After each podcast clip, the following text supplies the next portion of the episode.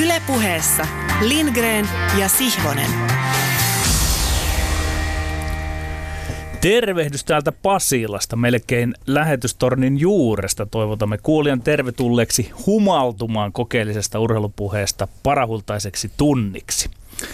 En tohdi näin jälkijättöisesti arvailla, oliko kuulijalla ollut ikävä minua ja tuota sänkykamarikatseesta Tommi Helsinkiläistä ja hänen vekkulimaista charmiaan ohjelmamme kesätauon aikana. Nythän me olemme taas jo päässeet hyvään tuttuun elokuiseen vauhtiimme, mutta heti kohta samaan hengenvetoon myönnän, että minulla oli ikävä kuulijaa. Tai oikeammin ikävä meidän ja kuulijan välistä ihanan lenseää kommunikaatiota.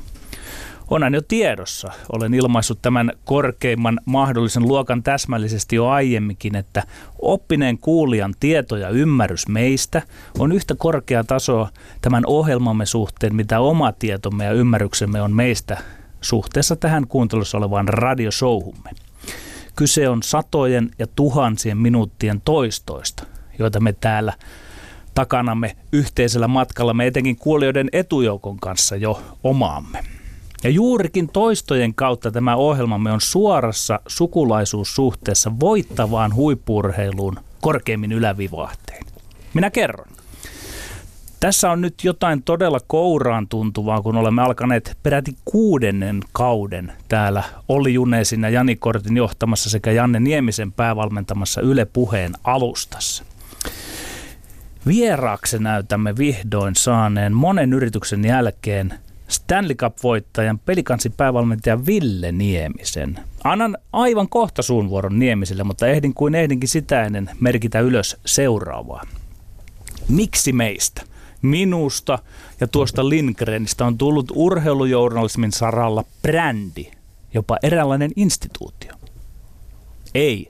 Jos joku luuli, että alan tässä syyttää radiossa ennen kuulematonta itsekehua, hän vallan erehtyi. Tämän kohtuullisen maukkaan menestystarinamme juurisyy kursiivilla ei ole Lindgren saati Sihvonen. Ja suluissa. Koko ajan minä puhun tässä siis vertauksin, mikä pätee huipurheiluun, koska tämä on urheiluaiheinen ohjelma. Sulut kiinni. Menestystarinamme juurisyy on ennen muuta ja taas kursiivilla aika. Ilman riittävää aikaa me olisimme jääneet ihan kivaksi kuriositeetiksi suomalaisen radion urheilujournalistisessa historiassa. Ajanolo meidän itseluottamuksemme on kasvanut nykyisiin mittoihin. Se on selvä asia.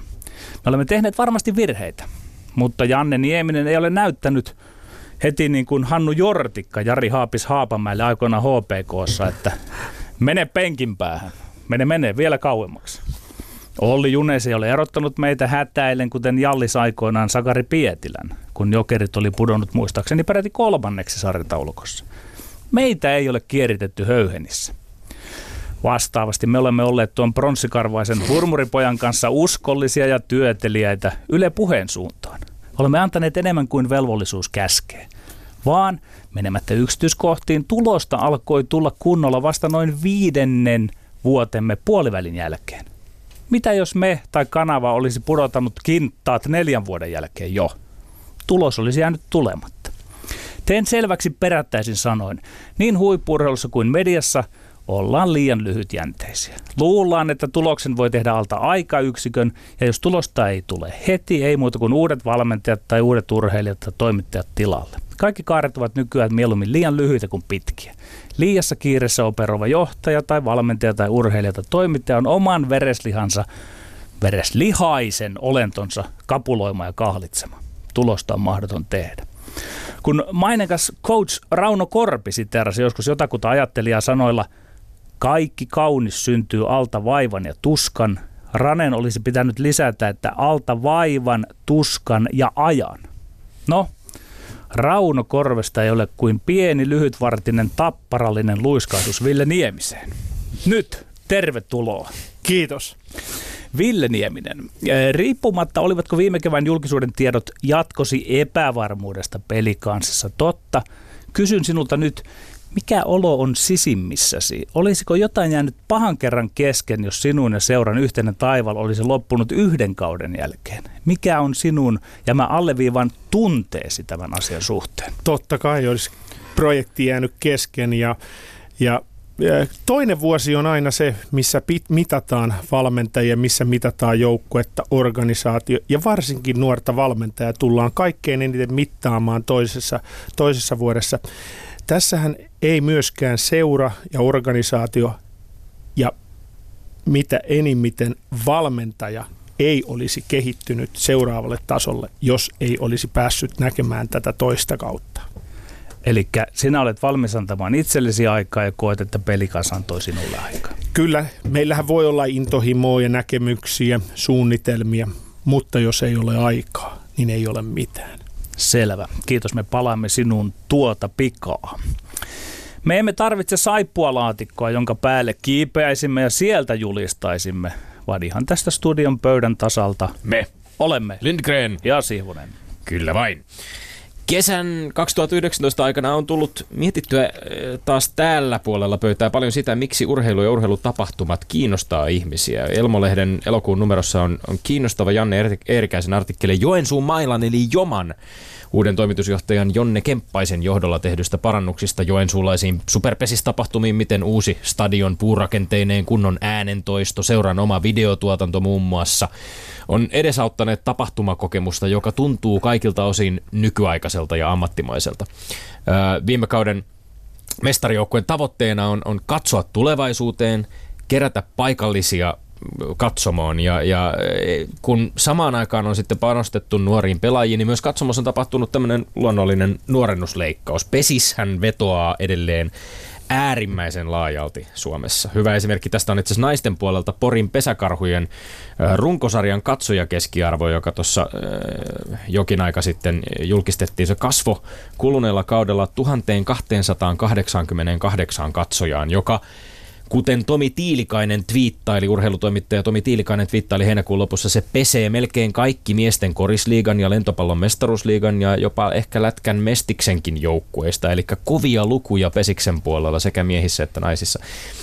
Tärkeää on hyvin järjestetty tapahtuma, se, että paikalla oleville syntyy tämmöinen suuren urheilujuhlan tuntu. Kaikenlaisissa tapahtumatuotannoissa tämä sama juhlavuuden tuntu on yhtä lailla tärkeää, joskin mulla itselläni on sydämessä myös aina paikka kaikenlaisille vähän marginaalisemmille ja vähän kotikutosemmille ja vähän rupuisemmille tapahtumille, joissa voi silti nähdä tai kuulla häikäisevää taitoa, voi nähdä hienoa heittäytymistä, voi nähdä, voi nähdä ja kokea voimakasta tunnetta, oli kyse sitten urheilusta tai kulttuurista.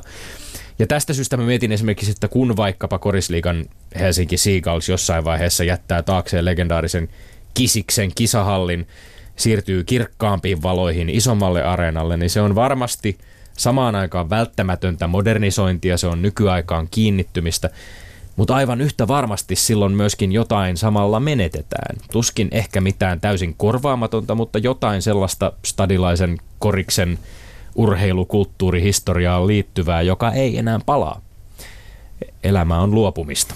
Lepakkoja, makasiinit ja monen niiden, monet niiden kaltaiset tällaiset jo kadonneet kulttuurikeitaat ympäri maata kertovat samaa tarinaa saati sitten monet gardenit tai muut urheiluareenat, jotka ovat jääneet historiaan ja jotka uudet, uudet hienommat areenat ovat korvanneet. No tässä tapahtumatuotannossamme siirrytään tällä kertaa taas joka viikkoiseen väittelykisaan, jonka kokonaiskil- kokonaistilanteeseen me emme nyt puutu ennen kuin vasta kauden neljännessä lähetyksessä elokuun lopussa samoihin aikoihin, kun Kuuleman mukaan Ylen väittelyneuvosto äh, on luvannut palata asiaan kahden edellisen kauden kokonaiskilpailujen ratkaisemattomista tuloksista, mutta tämä kaikki on tulevaa. Nyt on aika laittaa kisat pystyyn ja silloin kun laitetaan kisat pystyyn ei välitetä tunnetusti tulevista eikä menneistä, vaan nykyhetkestä. Meidän viikon väittelyaiheet ovat seuraavanlaiset. Yksi. NHL oli viime kaudella 224 tappelua, kun sama luku oli edeltävällä kaudella 280. Tappeluiden keskiarvo on pudonnut 2000-luvun ensimmäiseltä vuosikymmeneltä noin 0,5 tappelusta 0,2 tappeluun per peli. Onko tämä kehitys yksiselitteisesti hyvä asia, kyllä vai ei? Kaksi. F1-kauden ensimmäisissä kisoissa puhuttiin Valtteri Bottaksen uudesta, kovemmasta imagosta. Onko kauden alkupuolisko osoittanut puheet todeksi, kyllä vai ei? Ja aihe numero kolme. NHLn venäläistähti Artemi Panarin arvosteli kesällä tekemässä haastattelussa kovasanaisesti presidentti Vladimir Putinia. Ovatko kiekkoilijan kommentit hyvä vai huono asia? Ai että, Petteri. Taas mennään. On se ihan. On se ihanaa. Sääntöjä ei ole muunneltu mihinkään. Tosiaan, kuten tiedetään, kesän aikana vanhaan tuttuun tapaan väännetään 180 sekuntia per aihe ja lopulta kolmen väittelyn jälkeen puheenvuoro siirtyy arvovaltaisen päätomarin eli Ville Niemisen käsiin. Ja niitä käsiä me, me, me emme lähde kahlitsemaan millään tavoin. Petteri, näytät melkoisen valmiilta. Pullistelu alkaa taas. Pronssikarvaiset ja muut. No niin. Aihe numero yksi. NHL oli viime kaudella 224 tappelua, kun sama luku oli edeltävällä kaudella peräti 280 tappeluiden keskiarvo on pudonnut 2000-luvun ensimmäiseltä vuosikymmeneltä noin 0,5 tappelusta 0,2 tappeluun per peli. Onko tämä kehitys yksiselitteisesti hyvä asia, kyllä vai ei? Ei, se ei ole yksiselitteisesti hyvä asia. Kyseessä on monisyinen asia, ei yksiselitteinen mihinkään suuntaan. Tähän on vastattava tasapainoisesti ja suhteellisuuden tajuisesti. Minä jätän pöytäkirjaan kaksi huomautusta. Ensinnäkin, kyllä se oikeasti pitää peliä paikoin hieman kurittomana, ainakin arvaamattomana, kun puuttuu nyt se kuittivihko. Toinen seikka on se, että muutos on ajettu osin tai pitkälti kaupallisista syistä. NHL-lätkästä on tehty sisäsiistimpää ja siitä on tehty yhteiskuntakelpoisempaa ja juurikin taloudellisista syistä. Laji pelkää yleisö- ja sponsorikatoa, ehkä syystäkin. Hyvää tässä sen sijaan on se, että taitojääkiekko ja sitä mukaan minun kannattama kombinaatiopeli on mahdollisempaa. Kyllä, on vaikea keksiä mitään yksiselitteisemmin hyvää asiaa pohjoisamerikkalaisesta tai missään muuallakaan pelattavassa jääkiekossa kuin se, että jä- pelaajat yhä harvemmin ja harvemmin lyövät jääkiekon pelaamisen sijaan toisiaan päähän ilman hanskoja. Tämä muutos ei koske pelkästään NHL alemmissa liigoissa, junioritasolla Pohjois-Amerikassa tämä sama suuntaus on päivänselvä. Ontario Hokiliigissä pelikieltoja on kovennettu, tappeluiden määrä tippuu melkein 50 prosenttia 2016-2017 kaudella. Tämä on oikea ja hyvä suunta. Se on NHLn uusi normaali, kuten ESPNn heinäkuussa aihetta käsittelleen artikkelin otsikossa kuvattiin. Kuka hullu vastustaisi tällaista kehitystä? Hullu, pidätkö sinä tätä musta No kerro nyt, se, ei, mä en, mä en, ei mennä hulluus, hullusyyttelyihin sen tarkemmin, Eli mutta vedä selitä, takaisin sen selitä tämä kuittivihko-argumenttisi. Mikä Siis- siis, ihmeen kuittivihko puuttuu? Niin, siis kuittivihko on ollut se, että, että kun pelaaja jos sikailee, niin tietää saavansa siitä semmoisen rangaistuksen. Ja se on pitänyt joiltain osin peliä erittäinkin paljon siistimpänä. Mut sit mä haluan- Meinaat, että se rangaistus kun on, että turpaan tulee, niin se on sitten parempi rangaistus kuin vaikkapa kahdeksan, pelikie- kahdeksan ottelun Niin, pelikielto. se, se on tavallaan historiallinen fakta, että se on siistinyt sitä peliä. Mutta sitten Tommi, mä puutun siihen, että sä sanoit, että tämä on niinku tavallaan irrallinen osa ollut tämä lyöminen, että jääkiekkopeli on ede, erillään. Niin se, se, sulla ei ole historiallista niinku hahmotusta siitä, että ne olivat ennen kiinteä osa ja keskenään. Ja sitten tämmöistä kiinteä puhutaan- historiallista osaa, kun niitä aletaan erottamaan, niin se ei ole yksiselitteisen helppo asia.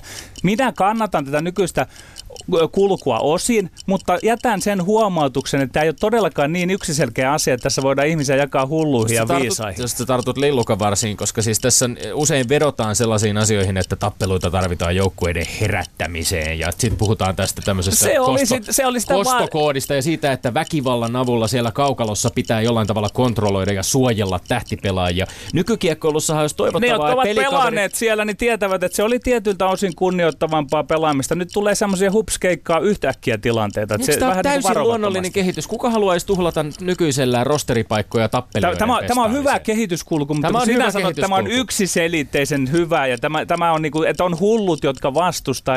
Minä nyt tällä kertaa yritän ottaa... On se lyhyt. Se edelleen se on lyhyt, mutta ei se mitään. Jatketaan eteenpäin. Aihe numero kaksi. F1-kauden ensimmäisissä kisoissa puhuttiin Valtteri Pottaksen uudesta kovemmasta imagosta. Onko kauden alkupuolisko osoittanut puheet todeksi, kyllä vai ei? Ei ole. Tai on. Mutta minä otan kiinni oleelliseen. Sellainen kovishan se Pottas on nyt ollut verrattuna aikaisempaan. Naamastaan ja puheistaan. Mutta mitä sitten? Mä kysyn, mitä sitten? Ei niillä puheilla tai jämäkällä ilmeellä tai miehekkäästi muotoilulla parralla paineta kaasua, eikä ohjata rattia, eikä jarruteta viime tingassa, eikä ohjata autoa mutkaan, eikä ohiteta kanssakilpailijoita. Eli ei niillä mennä siellä radalla yhtään kovempaa. Mua oikein syletti, kun suomalainen media oli niin mehuissaan kauden alussa tästä Pottaksen uudesta ja kovemmasta imakosta. Ja sitten tuli voitto ekassa kisassa ja hupskeikka koko laji oli ymmärretty hetken väärin Suomessa. Kyllä puheet kovemmasta Pottaksesta on todellakin ollut totta, mistä kertoo paitsi miehen yleinen ollen myös tulokset. Jos vertaillaan vähän, viime vuonna Bottas oli kauden 12 kilpailun, eli Unkarin GP jälkeen kokonaispisteissä neljäntenä 132 pinnaa. Tällä kaudella samalla hetkellä toisena yhteispisteen 188. Bottas on tähän mennessä kerännyt 42 prosenttia suuremman pistepotin kuin viime kaudella ja jäänyt vain kolmessa kisassa 12 palkintokorokkeelta. Voittanut nyt jo kaksi kisaa, kun viime kaudella voittoja tuli pyöreät nolla. Ollut paalulla neljä kertaa, eli joka kolmannessa kisassa, kun 2018 tuli kaksi paalupaikkaa koko kauden aikana. Kaikesta, Petteri, kaikesta näkee, että Mercedeksen ratissa on kovempi, ja parempi kuski kuin viime vuonna. Tomi. Ja, ja aivan absurdia, ei tietenkään ajeta millään kovuudella. Totta kai se vaatii taitoa, mutta nämä marginaalit on niin pienet, että on niin kuin absurdi väittää, etteikö itsevarmuus esimerkiksi ole sellainen asia, joka vaikuttaa tähän. Ehkä, mutta Tomi, minä en tohdi nyt sanoa, että sinä yritit eksyttää tuomaria, mutta meidän Ai kuulijoita tulit eksyttäneeksi tuolla matematiikalla. Niin, Sillä, että olen hieman perehtynyt taustoihin toisin kuin kenties vastaväittäjä. Ei, ei, vaan kyse on nyt siitä, että noi pisteet ei kerro sen takia mitään, että siellä on Ferrari on kyykän. Ja sen takia nyt Bottaksella on sitä enemmän pisteitä. Vain se ratkaisee, mikä on tallitoveriin se ero, ja se on hyvin dramaattinen tällä hetkellä. Eli tuo matematiikka ei nyt todista tällä kertaa valitettavasti yhtään mitään. Et jos, jos minä en muuta, muuten sinua tyrmään, niin tältä osin saat täysilaidallinen. Jaahas. No mun mielestä tässä on nyt niinku, ei- Imago ei ole todellisuus. Hän on, Valtteri Bottas on kamppailut tasaväkisesti Hamiltonin kanssa aikaa, joissa kilpailuissa kyllä on sitten tullut takkiin monistakin Ai vaikka syistä. niin kova imako ja niin, ko, niin komea parta ja kaikki, niin tur, tukkaan tullut. Niin. Kattelitko Silverstonein GPtä, kun Hamilton ja Bottas otti, otti toisistaan tasaväkisesti kilpaa, ajoivat siis sellaisissa olosuhteissa, jossa, jossa molemmat silloin Hieno meti taistelu. minuutin sisällä kaksi kertaa molemmat ajoi hieno, toisistaan hieno. Taistelu, mutta olisi luullut, että siinä olisi siitä ollut nyt siitä jämäkästä ilmeestä ja puheesta ja parrasta jotain apua, mutta hän, eipä ollut. Hän on selvästi nostanut tasoaan, Ei, mutta ei, kilpailee, sanoin, edelleen, kilpailee osoittaa, edelleen ei samassa tallissa varmaan yhden kaikkien aikojen kuskin kanssa, Hamiltonin kanssa. Niin ja häneen, häntä verrataan tuossa kohtaa ja siihen pitäisi nyt saada niitä paukkuja. Ei, kun Ferrari on kyykännyt niin, ja Max Verstappen on ihan siinä niin kuin suorastaan niin kuin kannassa. ja ajanut huikean kauden. Kolme. NHL venäläistähti Artemi Panarin arvosteli kesällä tekemässään haastattelussa kovasanaisesti presidentti Vladimir Putinia. Ovatko kiekkoilijan kommentit hyvä vai huono asia? Huono asia. Panarin on sitä mieltä, että Putin on huono presidentti. Ovetskin vuorostaan on sitä mieltä, että Putin on hyvä presidentti. Jos on sitä mieltä, että niin kuin Lindgren on ollut täällä jo viisi vuotta, että on hyvä, että urheilijat ottavat kantaa, niin ajautuu pääsemättömiin, kun joutuu toteamaan, että Panarinin kommentit ovat hyvä asia. No eikö silloin Ovechkininkin kommentit ole hyvä asia? Ja mä kerron, että ollaan nähty ja todistettu siinä nolla summa peli, jossa mitkään asiat eivät edisty. Ei politiikka, ei etenkään Venäjän maajoukkueen joukkuehenki.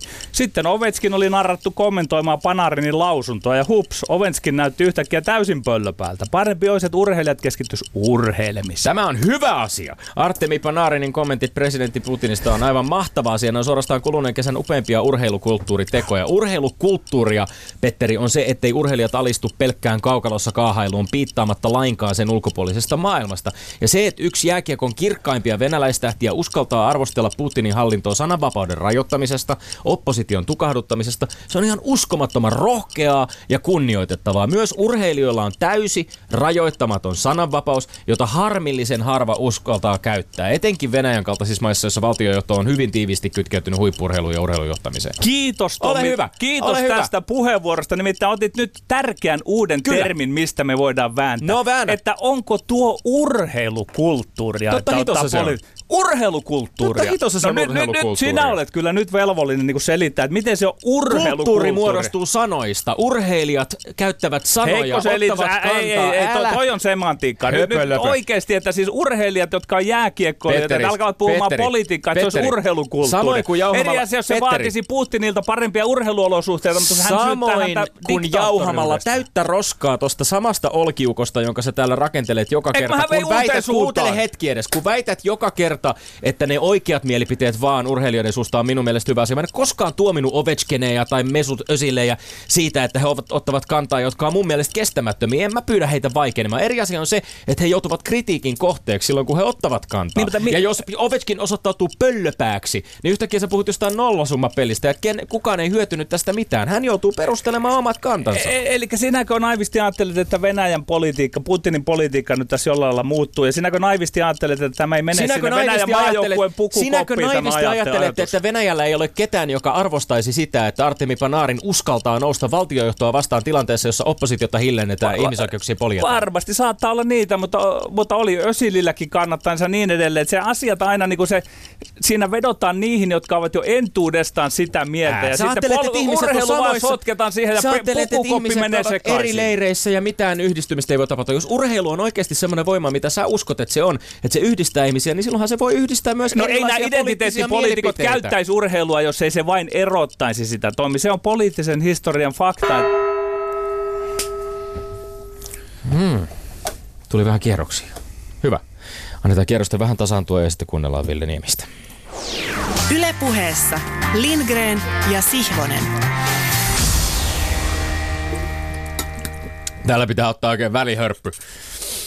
Vettä siis. Tämä elokuu, kun ollaan jouduttu kesä olemaan tappelemati. Kyllä, kyllä. No niin, elokuiset väännöt.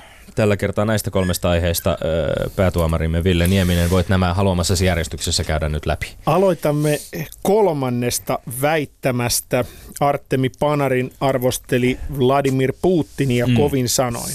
Petteri, sanoit, että tämä on nollasumma peliä. Politiikka ei muutu, se vaikuttaa ö, heidän joukkuehenkeensä. Oot siinä täysin oikein. Mutta olen vakikuuntelija tämän viimeisen kuuden vuoden aikana. Olen, olet aikaisemmin puhunut, puhunut urheilusta ja politiikasta. Kenen joukoissa seisot tällä hetkellä? Ja Tommi, erittäin kunnioitettavaa Artemi Panarinilta, että hän ottaa noinkin kovasanaisesti ö, kantaa, koska koko Venäjän maajoukkuehan on Alexander Ovechkinin hallussa. Tämä nuori Artemi Panarin, hän tulee erittäin köyhistä oloista tuolta Korkiinosta läheltä Tseliapinskiä, pitkän tien tullut kohti NHL, teki juuri seitsemän vuoden ja 81 miljoonan dollarin sopimuksen. Hän, hän, hän kokee, että hänellä on nyt oikeus sanoa. Mm. Ja aina kun arvostellaan ja kritisoidaan diktatuuria, silloin urheilijalla on täysoikeus. Pisteet Tommille. Näin. Äh, Tekee mieli kysyä Minulta vai tuomarilta? Tuomarilta, kun, kun äh, olet itsekin päävalmentajana urheilujoukkueessa, jossa on varmasti monenlaista pelaajaa. Ih, i, iso joukko ihmisiä, joilla on erilaisia mielipiteitä eri asioihin, erilaisia näkemyksiä, erilaisia taustoja. Tämä oli mahtavaa, että sä otit Panarinin taustan esiin, mistä olosta hän tulee. Panarin itse puhui myöskin siitä, että hän on aikaisemmin mm. ihaillut Putinia. I- puhuu sananvapauden ja isänmaallisuuden Kyllä. puolesta kehittääkseen hänen kansaansa. Heidän kansahan on tyypillinen diktatuurin Mm. alla oleva kansa, joka on erittäin patriottinen. Niin hän- Olen ollut paikan päällä, nähnyt heitä ihmisiä ja kuinka aivopestyjä he ovat. Kyllä, Panarin siis totesi, että hän on isänmaallisempi kuin ne ihmiset, jotka vaikenevat ongelmista. Eli hän ajattelee tällaisen niin kuin ehkä modernin patriotismin avulla myöskin, että se, se ei ole pelkästään sellaista sokeaa rakkautta omaa maata kohtaan, vaan että jos maassa on ongelmia, niitä pitää pystyä kehittämään. Mutta se, mikä teki mieli kysyä, kun Petterillä on ollut tämä argumentti nimenomaan siitä, että et, et, et siellä pukukopissa täl, tällainen aiheuttaa niin kuin jakolinjoja, tai, niin eikö, eikö nimenomaan se ajatus siitä, että jos urheilu on on se yhdistävä voima, joka voi kutsua puoleensa kaiken väriset, kaiken taustaiset ihmiset, eri ikäisiä ihmisiä, eri sukupuolia katsomoihin ja sitten joukkueissakin voi olla monenlaista näkemystä ja monenlaista taustaa, niin eikö meidän myös pitäisi ajatella, että yhteiskunnalliset ajatukset, meidän mielipiteet kuuluvat tähän, tähän joukkoon, eli niin kuin niiden yli pitäisi sitten siellä kentällä päästä. Se kuuluu sananvapauteen ja jokaisen yhdenvertaisuuteen urheilujoukkueessa. Tässä tietysti raaimpana esimerkkinä hän on Jugoslaavian koripallomaajoukkue mm. aikanaan. Siitähän on tehty hyvä, hyvä dokumenttikin, joka jäi pelaajilta sitten selvittämättä ja, ja ovat siitä sitten jääneet elinikäiset traumat kaikille. Kyllä, kyllä. Ville Nieminen, etkö niin, että sinä olet nyt tämän keskustelun diktaattori, niin arvostatko, jos heitän pienen lisäkysymyksen taas sinun suuntaasi? Kyllä. Eli se kelpaa. Mietin sitä, kun sanoit, että aina kun joku nousee puolustamaan, vastustamaan diktatuuria, että se on hyvä asia. Etkö sanonut näin? Mä olen siitä tavallaan samaa mieltä. Mutta entäs sitten, kun joku nousee puolustamaan diktatuuria? Eli ehkä täältä, ettei se luiskahta sinne nollasummapelin puolelle sitä kautta. Tommi arvostaa sitäkin ilmeisesti on, että no, puolustetaan diktatuuria. Siis tietyllä tavallahan se on, se on ku, kunnioitettavaa rohkeutta nykymaailmassa ja vaikkapa hänen työnantajansa ja, ja liigansa huomioon ottaen esimerkiksi Mesut Özililtä Arsenalin pelaajana, Englannissa pelaana Arsenalin pelaajana. Että hänkin panee että hän uskaltaa laittaa itse, itsensä niin. alttiiksi ja asettautua Erdoganin joukkoihin, Joo. joka ei tee hänestä suosittuja, suosittua välttämättä kovin monen ja silmissä. näyttää siltä, että Özil elää sen asian kanssa nyt Joo, vahvasti. Kyllä. Meillä oli, meillä oli muutama vuosi sitten Pukukopissa oli, oli, että puhuttiin, että kuinka USAn vaaleissa käy. Ja sitten meille, meille kerrottiin, yksi ulkomaalainen pelaaja kertoi, että Trump tulee voittamaan.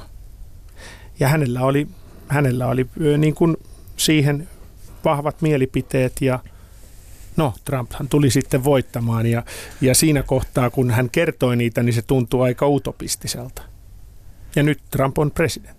Mutta tästä me saamme ainakin sen pienen inauksen, pienen kurkistuksen sinne pukukoppiin, että siellä keskustellaan myös jääkiekon ulkopuolisista No jonkin asioista. verran. Sen takia tarvii olla esimerkiksi meillä pelikanssissa on Topi Jaakola. Meillä on vanhempia pelaajia, jotka ovat eläneet tätä elämää enemmän, tutkineet asioita, keskustelleet ihmisten, lukeneet. He tuovat sinne erilaista näkökulmaa.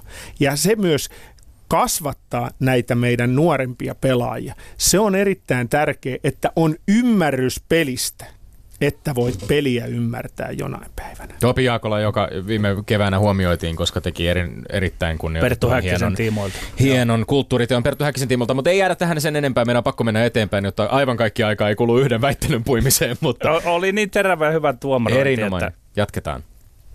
Jatketaanko peruuttelua vai missä, missä järjestyksessä sitten seuraava? No mennään eteenpäin, mennään formula-osastolle. Mm-hmm. Ja tässähän Petteri oli ei, Tommy oli kyllä osaston miehiä. Niin taisi Juu, näin oli. Ö, olen äh, Valtteri Pottaksen kanssa oltiin pelaamassa tuossa talvella jääkiekkoa ja olen seurannut hänen hänen tästä viimeaikaista. Häneltähän lähti paljon sponsoreita pois. Hänen uransa oli siinä vaiheessa, että nyt täytyy tehdä se seuraava työntö, että säilyy työpaikassa kiinni.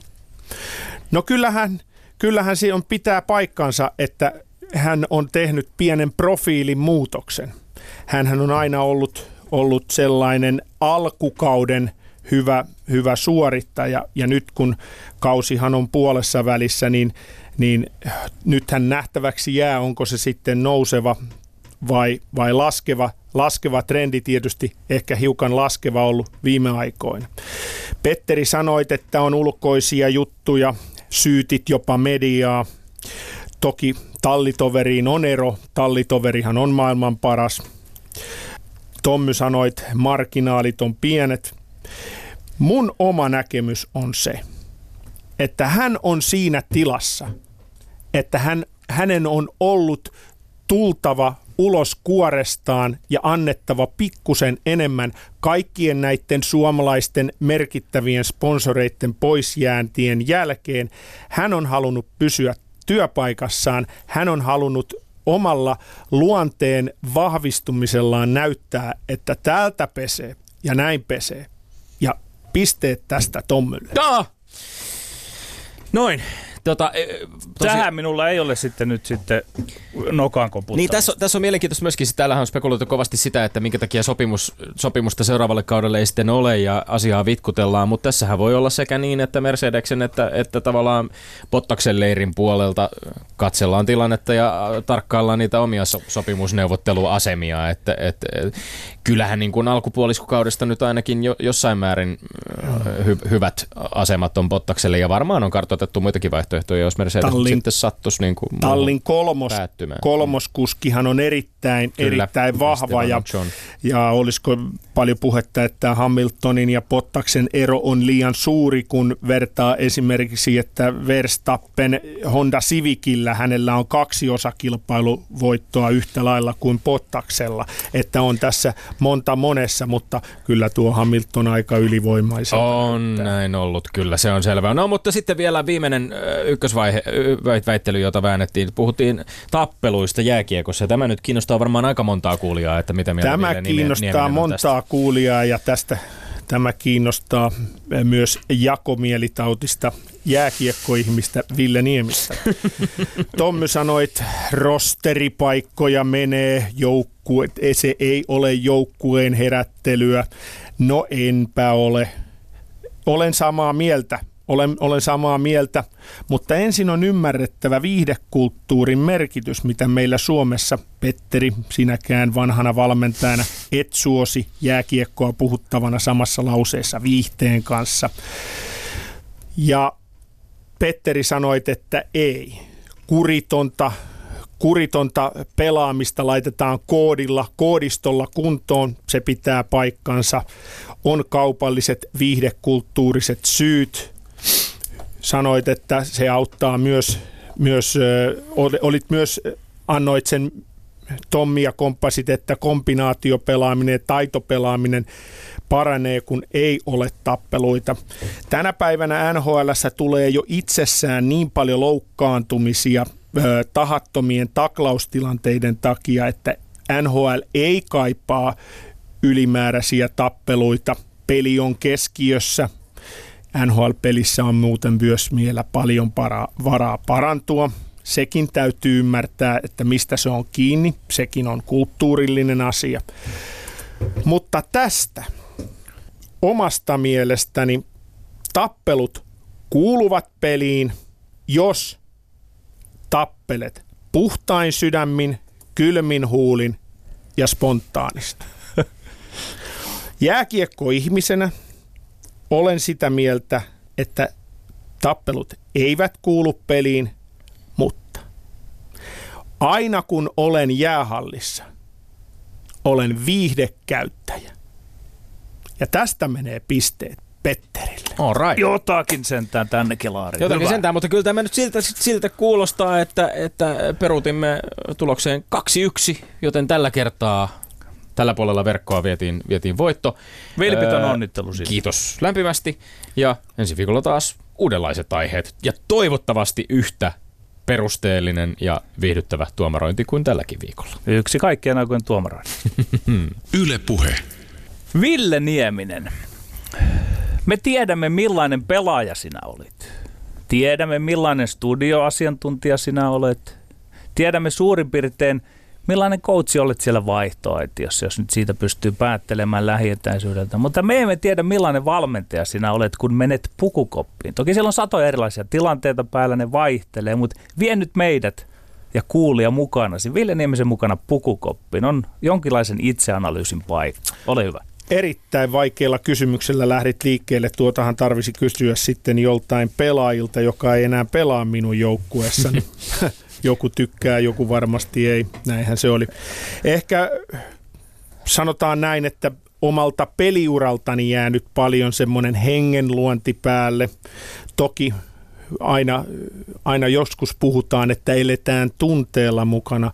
Koen välillä, että olen hyvinkin analyyttinen. En tilastotiede ihmisiä, mutta, mutta hyvinkin analyyttinen ja pohdiskeleva mutta samaan aikaan hyvin ihmisläheinen, tai siihen ainakin pyritään, koska tämä valmentaminen on ihmisten hommaa, siihen kuuluu tunteet, niin myös, niin myös monet, äh, monet tämmöiset äh, ei kahnauksesta, vaan semmoista, että jotenkin asiat, äh, että välillä on myös vaikea lähestyä että jotain pelaajaa jossain elämäntilanteessa tai kauden aikana, koska on tavallaan ihmisten hommaa sekin on.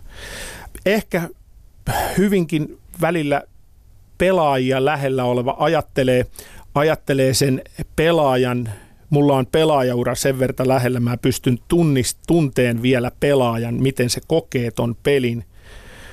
Välillä olen ehkä arvaamaton, mutta erittäin vaativa yhteisen joukkuepelin moraaliin ja tavoitteisiin. Tämä tuli spontaanisti mieleen tämän kysymyksen tiimoilta, mutta, mutta mä ajattelen sitä, että kun, kun ottelussa ollaan ensimmäisen erän aikana menossa kohti ensimmäistä erätaukoa esimerkiksi, niin minkä verran siitä ajasta, sen, sen pelatun erän ajasta, päävalmentajan ajatukset ovat jo siellä pukukopissa sen ensimmäisen, sen tulevan erätauon tiimoilta, sen, että mitä siellä tulisi sanoa, mitä nyt minun pitää sanoa. Koko ajan kynä käy, varsinkin tässä vaiheessa uraa on paljon paljon pistettävä muistiin asioita. Puhelimessa on paljon muistiinpanoja. On, on joskus erätauolla myös katsottava puhelimesta omat muistiinpanot, mitä on tehnyt jo etukäteen tai aikaisemmin, aikaisemmista otteluista tai elämästä yleensä. Yleensä pyrin siihen, että jokaisessa viestissä totta kai on peliä, mutta siinä on myös elämän elämän viestiä, että ymmärrys siitä pelistä, että voidaan peliä ymmärtää. Eli kyllä, kyllä koko ajan kynä sauhuaa erän aikana, että tulisi löydettyä se oikea viesti. Monesti kun tullaan erätauolta koppiin, siinä on pelillisen palautteen aika ja sitten kun ennen kuin lähdetään erään, niin siinä on jonkun pieni henkinen, henkinen pikkupumppaus. Ja siinä välissä sitten voi olla jotain ehkä yksityiskohtaisempaa taktiikkaa. Ehkä, mutta vielä ehkä siihen, mitä Petteri varmaan haki tässä, että jos se on se maalikon mielikuva siitä, että minkälaisia päävalmentajat on, pallopelijoukkueiden päävalmentajat on, niin meillä on semmoinen tietty stereotypia mielikuva semmoisesta lupsakasta, joviaalista, helposti lähestyttävästä, lämpimästä kaverista ja sitten sellaisesta aika rajusta, ehkä jopa aggressiivisesta despootista tällaisella janalla, mihin sä itse Juu, sijoittaisit ihan, ihan sille janalle. Et ehkä tiedän, tiedän sen, että on, on välillä arvaamaton, arvaamaton mutta eh, onneksi pelaajat on tajunnut sen. Me ollaan käyty keskusteluita siitä, että mäkin nuorena valmentaja valmennan niin kuin minua on valmennettu. Se, se, on, se on sitä, nämä palverit on niitä ymmärrystä pelistä, että voit peliä ymmärtää, niin silloin me ymmärretään. On sitä, että minkä tien mä on tullut tähän pelaajana, minkä tien mä oon kasvanut, mitä mä olin valmis tekemään. Ja myöskin se, että heidän on hyvä tietää se, että joskus voi kiehahtaa minulla tai kollega Pasi Nurmisella, koska jääkiekko oli meidän ainoa, ainoa minulle – sieltä Tampereen takahuhdista tai Pasille Lahden Liipolasta päästä parempaan elämään kiinni. Välttämättä nämä nykyajan nuoret ei ole valmiita tekemään sitä asiaa, samaa asiaa, valmiita tekemään niitä asioita, mitä me tehtiin, mutta heidän on hyvä tietää, että sitten kun roiskuu, niin he tietävät, minkä takia me käyttäydytään näin. Mä otan pinsetillä kiinni yhteen pienen asian tuosta. Katsotaan, osaanko muotoilla kysymystä siitä. Nimittäin voisi laittaa sen niin päin, että kumpaan suuntaan ajattelet, että sinun on tarvis mennä. Kuvasit hyvin niitä valmentajia, jotka minuakin ovat valmentaneet ja minäkin valmensin silloin, kun meni heikommin. Olen myös ollut pelikansin päävalmentaja niin kuin sinäkin ja minä valmensin sillä lailla, kun meillä ei siihen aikaan ollut sille pelille oikein mitään terminologiaa, että se oli vain sitä pumppaamista – Eikö niin, että sinunkin valmentajat ovat lähinnä vain pumpanit, eivät ne osanneet antaa yksityiskohtaisia ohjeita. Missä sinä tässä kohtaa nyt sitten, Ville Nieminen, liikut, että eh, luiskahtaako joskus liian pumppaamisen puolelle? Sulla on kuitenkin aika hyvin se pelikin hallussa. Ja no joo, voi Saako sa- tästä kiinni? Saa. Voin sanoa, että siihen peliin. Peliin ja siihen havainnointiin keskittyminen siihen, siihen pelin katsomiseen. Niin kuin sanoin sinulle tässä ihan ensimmäisessä väittelyssä, että Tommi oli oikeassa ainoa, että sinä sait pisteet, koska olit vielä enemmän oikeassa, koska minä, mulla niin usein menee tuo jääkiekon kattelu aivan viihdekäyttämiseen. Että mä en pysty välttämättä aina niin kuin erottaan sitä, että milloin ollaan niin kuin töissä katsomassa peliä ja milloin milloin ollaan viihdekäyttäjänä. No voiko sen taktisen katseen laittaa pois päältä tavallaan? No se on paljon helpompi. Ja mulle pelissä tulee myös niitä hetkiä, että mä oon siellä ihan viihdekäyttäjänä silloin, kun se peli kulkee.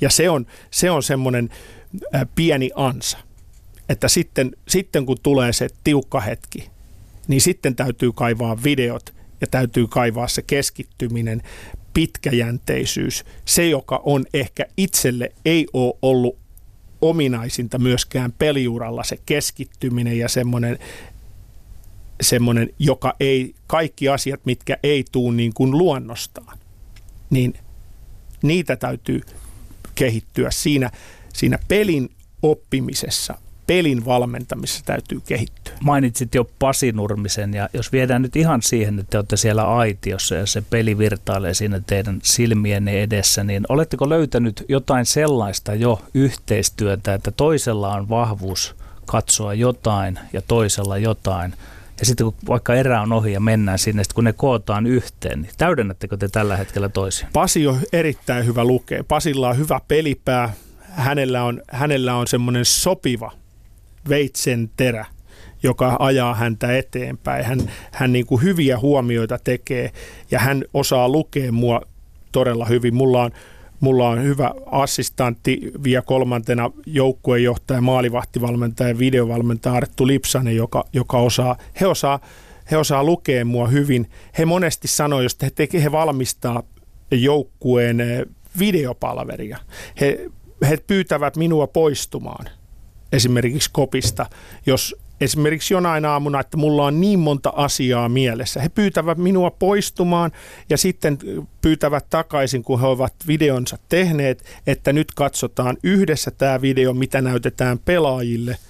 Niin siitä päästään, kaikilla säilyy työrauha, omat, omat hommat, koska on, mulla on juurikin se ongelma, että mä saan, niin, saatan sitten tässä kolme eri asiaa samaan aikaan. Ja se on se pieni, josta täytyy päästä vähän eroon jonain no, päivänä. tehtävä on todella monipuolinen. Tähän sä pystyt äkkiä oikaisemaan, että mikä, mihin sun suurin intohimosi kohdistuu valmentajana johtamiseen, sisältyen se kollektiivinen psyyke tai yksilön psyyke – vai pelaajien fysiikan koutsaamiseen, vai pelaajien lajitekniikan valmentamiseen, vai pelin ja taktiikan valmentamiseen. Jos yhden haluat nostaa näistä eniten esiin. Mikä oli ensimmäinen? Se oli äh, johtaminen ja se psyyke ja yksilöiden ja kollektiivin psyyke. Kyllä, kyllä se, niin kuin, se ensimmäinen ihan ehdottomasti penkkivalmentaminen, peliin valmistautuminen, semmoinen niin kuin ei ihan detaljiettitason asiat Tämä on hieno vastaus tämän päivän Suomessa, koska niin helposti olisi, että peliä ja peliä mm. ja taktiikkaa ja näin, mutta Kyllä. Että, joo. Tässä siitä, on siitä pelin, peliin valmistautu, mä koen, että se on, se on se mun juttu ja mä oon saanut sitä tehdä, mua tuetaan siinä ja mun, mun, ö, mun joukot, joukot auttaa mua siinä. Yle Puhe. no Ville Nieminen, 385 NHL-ottelu, Stanley Cup-voitto, lopulta paluu sitten Euroopan KHL, lopulta SM-liigaan, jossa, jossa 2012-2013 Tapparaan Barkovin Haappalan ketjukaveriksi kaksi huikeata kautta siellä, jotka molemmat päätyi finaalisarjoihin S ja Kärppiä vastaan. Molemmat lopulta hopeamitaleihin ja sit varsinkin tämä jälkimmäinen 2013-2014 kauden päätös Game 7in jatkoaika, Juha-Matti Aaltosen jatkoaika maali. Aika unohtumaton osa 2010-luvun suomalaista liikakiekkohistoriaa palaa pikkasen ajatuksissa vielä noihin vuosiin. Pelasi toki tämän jälkeen vielä sitten urasi viimeisen kauden Lukossa, jolla varmaan oli aika iso merkitys sitten Dufan alaisuudessa Lukossa, koska olet siitäkin puhunut haastatteluissa, että, että, että millainen se steppi noista vuosista, noista viimeisistä peliuran vuosista oli sitten päävalmentaja tai valmentajaksi ylipäänsä valmentajan valmennusuralle siirtymiseen? 2010-luvun pidän, pidän semmoisena tavallaan niin kuin se viimeisen niin kuin, viimeisimmän pelaajana kehittymisen. Pystyin kehittymään 35-vuotiaana vielä Venäjällä, Venäjällä isä Tarasenkon ja Dimitri Juskevitsin opissa Sipir Novosipirskin joukkueessa oli loppukaudesta jo kapteeni. Se oli yksi semmoinen virstanpylväs mulle niin kuin pelaajauralla. Ja jääkiekko ihmisenä mä sain nähdä sen Venäjän. Siitä sitten siirryin Tapparaan, Tapparaan niin kuin johtopelaajaksi ja olin rakentamassa sitä Tapparan tämän 2010-luvun dynastiaa. Olin kaksi vuotta heidän niin kuin kapteeninsa siinä yhtenä merkity, merkittävimmistä pelaajista. Se henkisesti antoi, antoi pelillisesti paljon, mutta antoi myös henkisesti. Sain olla kapteeni, sain johtaa joukkoja omalla tavallani ja, ja päästiin pitkälle. Päästiin haastaan, haastaan ihan Suomen kärki, kärpät seitsemännessä ottelussa, joka sitten sitten koitui, koitui niin kuin meidän kohtaloksi, että me emme voittaneet sitä. Ja siitä sitten moninaisten vaiheiden jälkeen siirryin, siirryin sitten täysin erilaiseen Rauman Lukon instituutioseuran projektiin Risto Duffan vetämänä, että mä näin Tapparan Tapparan ja Lukon nämä Suomen jääkiekkokorkeakoulut ja siitä oli sitten helpompi siirtyä valmentaan Risto Duffan henkisesti mentoroimana. No kuinka niin. on, sä oot tiennyt, että sä sitten tuosta pelaajasta otat sen askeleen valmentajaksi? No, olen tiennyt kauan ja, ja muistan siinä helmikuun aikana viimeisellä kaudella, kun ruvettiin valmentajapaikkoja jakaa ja sitten ilmoittauduin itse sitten mukaan siihen Keupan valmentajahakuun ja olin sillä kaudella jo, jo alkanut tekemään Vierumäellä sitä pelaajasta valmentajaksi ammattivalmentajatutkintoa. Niin, ja siis tämän viimeisen kauden aikana sä oot sanonut äh, hienossa The Athletic-verkkojulkaisun tekemässä haastattelussa viime keväänä NHL-finaalien aikaan äh, pohjoisamerikkalainen verkkojulkaisu, joka haastatteli sun. Totesit, että Duffa sanoi sen viimeisen kauden aikana sulle, että ei ole mitään enää todistettavaa. Ja että siinä oli kahteen kertaan luki lause please stop playing, please stop playing, eli lopeta please pelaaminen. Muistan Rauman, Rauman ja marraskuun, marraskuun lopun Risto Duffa soitti ja sanoi, että hyppää jouselle ja hän tuli hakeen kotipihasta, vettä satoi eh, vaakatasossa ja, ja oli kylmä. Hän sanoi, että että muistatko Olavi Virran? Sanoin, että olen tietoinen tarinasta. Sanoin, että sinun ei tarvitse, ei tarvitse enää todistella mitään. Mä pyöräytän Ville Nieminen sitä kautta tämän nyt sitten, että mikä se matka siitä – pelaajasta on valmentajaksi. Mä haluan muistella, vuotta 2005 istuttiin sun kanssa lentokoneessa, olet määränpäänä Innsbruck ja Lätkän Itävallan MM-kisat ja edellisenä syksynä oli pelattu maailman Cup Raimo Summasen johdolla. Sä olit siinä joukkueessa osallisena ja mä kysyin sulta semmoisen yllättävän kysymyksen siinä Summasen leijonien pelitavasta ja pelikirjasta. Ja et ehkä itse muista sitä, mutta Sä olit merkittävissä määrin unohtanut sen, että miten se summa sen leijonat pelas. Kertooko tämä sinusta vai kertooko se siitä, minkä minä olen todennut aika usein, jos verrataan vaikka futareihin, teitä, meitä, lätkän pelaajia. Silloin kun me pelataan, niin me ei olla niin tietoisia – ja mistä se johtuu? Johtuuko se tästä lajista? Onko tässä lajissa jotain siitä erilaista? Ja sen takia se matka valmentajaksi voi olla myös pidempi. Se, sehän kertoo, se kertoo siitä tavallaan siitä pelaajan, pelaajan sen hetkisestä karismasta. Muistat, mikä, mikä maine NHL-pelaajilla oli tuolloin 2000-luvulla ja sehän on nyt muuttunut. Ja. Pelaajat nykyään on paljon valveutuneempia taktiikasta. Silloin NHL-pelaajat oli iso egoisempia. Nykyään nämä nuoret miehet saa paljon enemmän palkkaa, mutta heillä ei ole niin iso ego, varsinkaan jotka ovat tulleet tämän leijonapolun, mutta me, jotka olimme NHLssä, mehän, mehän olimme varmasti niin kuin sitoutuneita joukkuearvoihin, mutta taktiikka oli meille joku ehkä niin kuin uusi asia, koska NHL oli hyvinkin köy, köyhätaktisempaa peliä niin emme, emme kukaan muistaneet.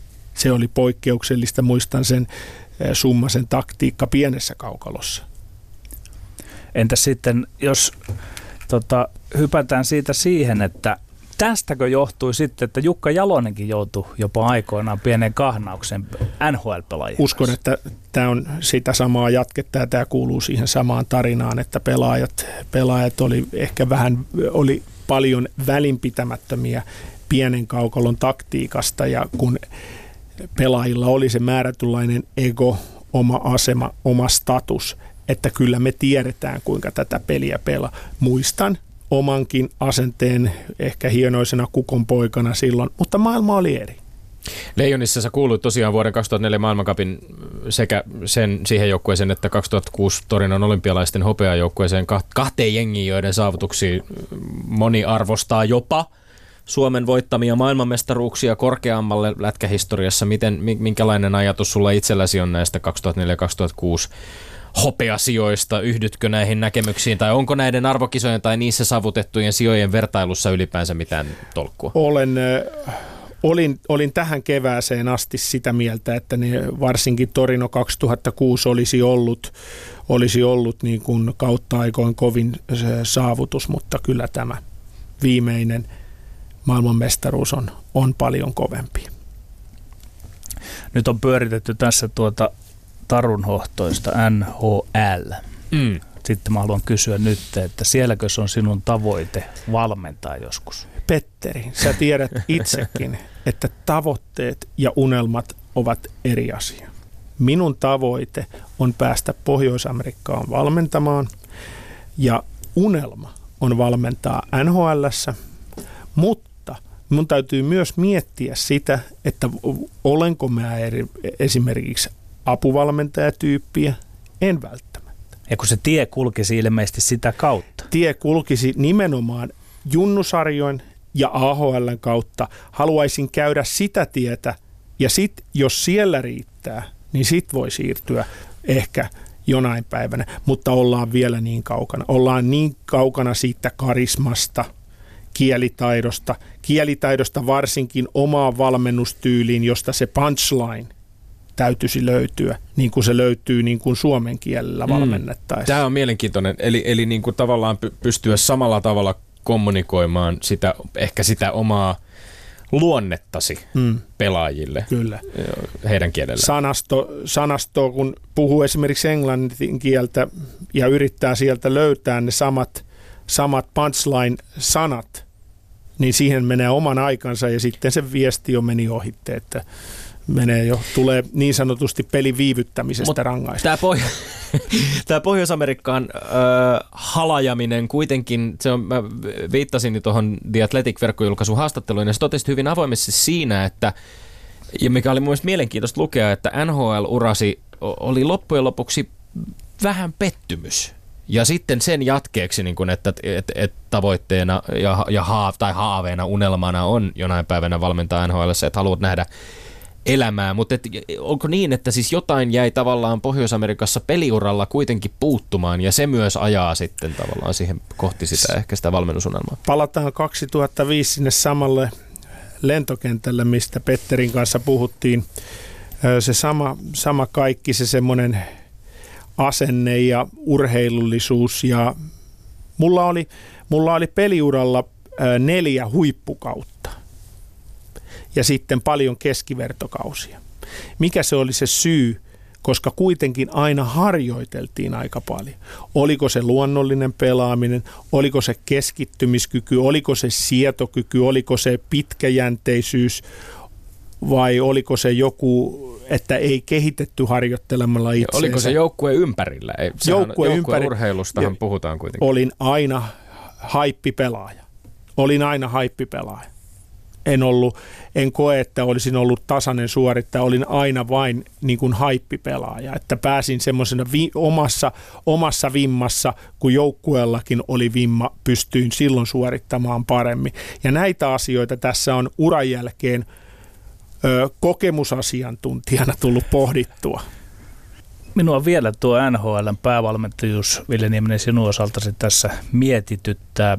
Kesällä KK tuore päävalmentaja Jussi Ahokas sanoi aika mielenkiintoisesti Porin Suomi-areenassa oli siinä keskustelussa mukana, että todennäköisempää kuin esimerkiksi Jukka Jalosen pääseminen sinne päävalmentajaksi NHL on tyyppiluokkaa Sami Kapasen ja mä lisään nyt tähän Ville Niemisen pääseminen NHL-valmentajaksi. Onko se näin? Ja kun nyt vähän tässä aliarvioitiin ehkä uraasi tai itsekin olet suoritanut siihen kriittisesti, olet kuitenkin Stanley Cup-voittaja.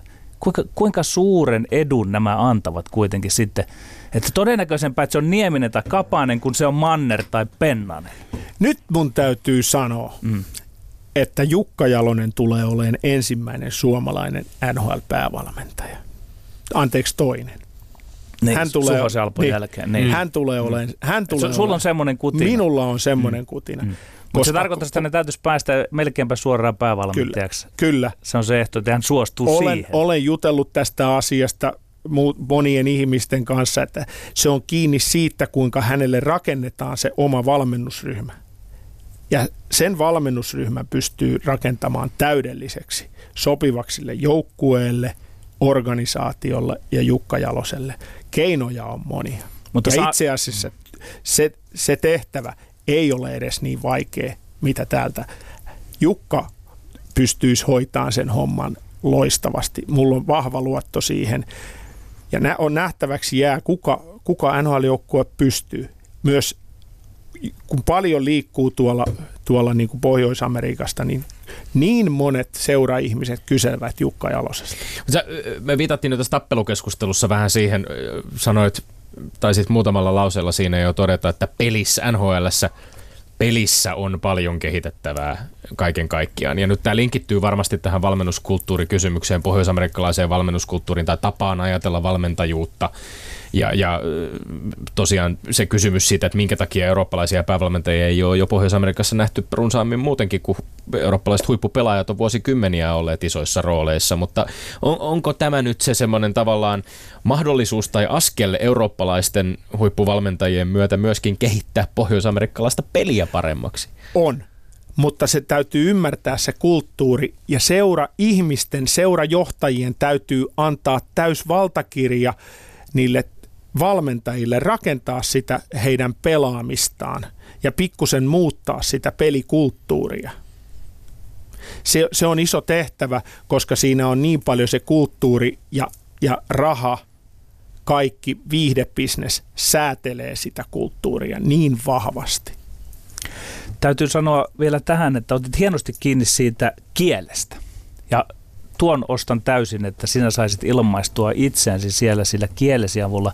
Mutta ovatko ne todella tarpeellisia, ne kielitaidot, mitkä liittyvät mediaan ja tämän tällaisen pyörittämiseen siellä? Tähänhän on pikkusen viitannut Jarmo Kekäläinen. Uskon, että sillä on niin suuri merkitys, että sillä saa paljon anteeksi, mutta jos se seura, joka sen valmentajapaikan sinulle antaa ja rakentaa sen tiimin siihen ympärille, sillä ei ole niin suurta merkitystä.